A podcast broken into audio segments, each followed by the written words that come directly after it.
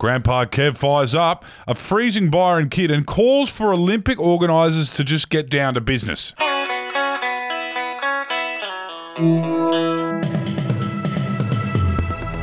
Yes, plenty of news from around the country and the world coming up today in your Daily Betoota.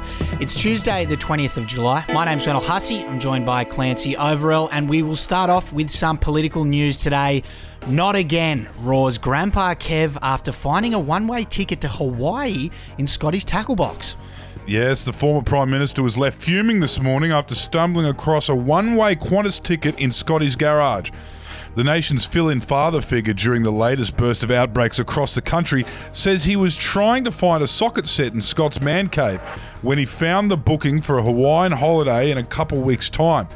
Speaking to the advocate, a furious Grandpa Kev said, This deadbeat is trying to pull another runner. Again, in the middle of a crisis he caused. Would you believe it? Time to confiscate his passport, I reckon. Kev.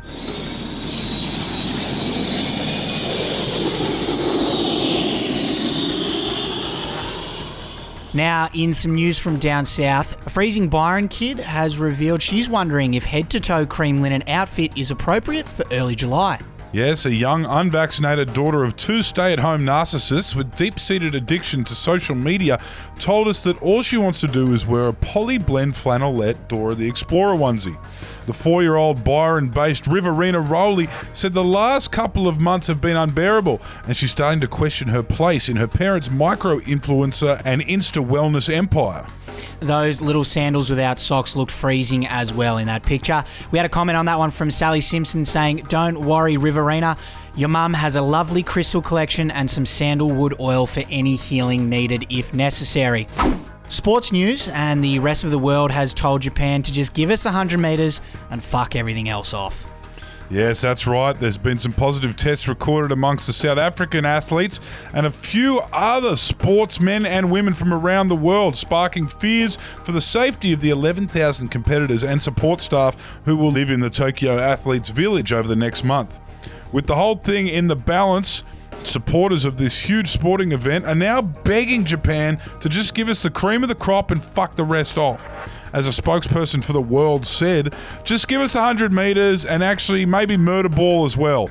The pinnacle of track and field and the most violent Paralympics event. That's all we want. Staying in Tokyo for our quote of the day, and it comes from the Tokyo Olympics Organising Committee. They've caused a bit of a stir with allegedly creating sex preventing cardboard box beds, and they've now come out and said in the Japan Today our intent and goal is not for athletes to use the condoms at the Olympic Village, but to help with awareness by taking them back to their own countries all in the effort to prevent the spread of COVID, apparently. Have a feeling these high performance athletes may not be heeding the call of the organising committees. Yeah, probably not. I think there's 160,000 condoms they want them to take back to their home country, so we'll keep an eye on that one and let you know what happens there. Anyway, that is our news wrap for today. As always, thanks for your company and look forward to having you on again soon. Bye bye. Hooroo!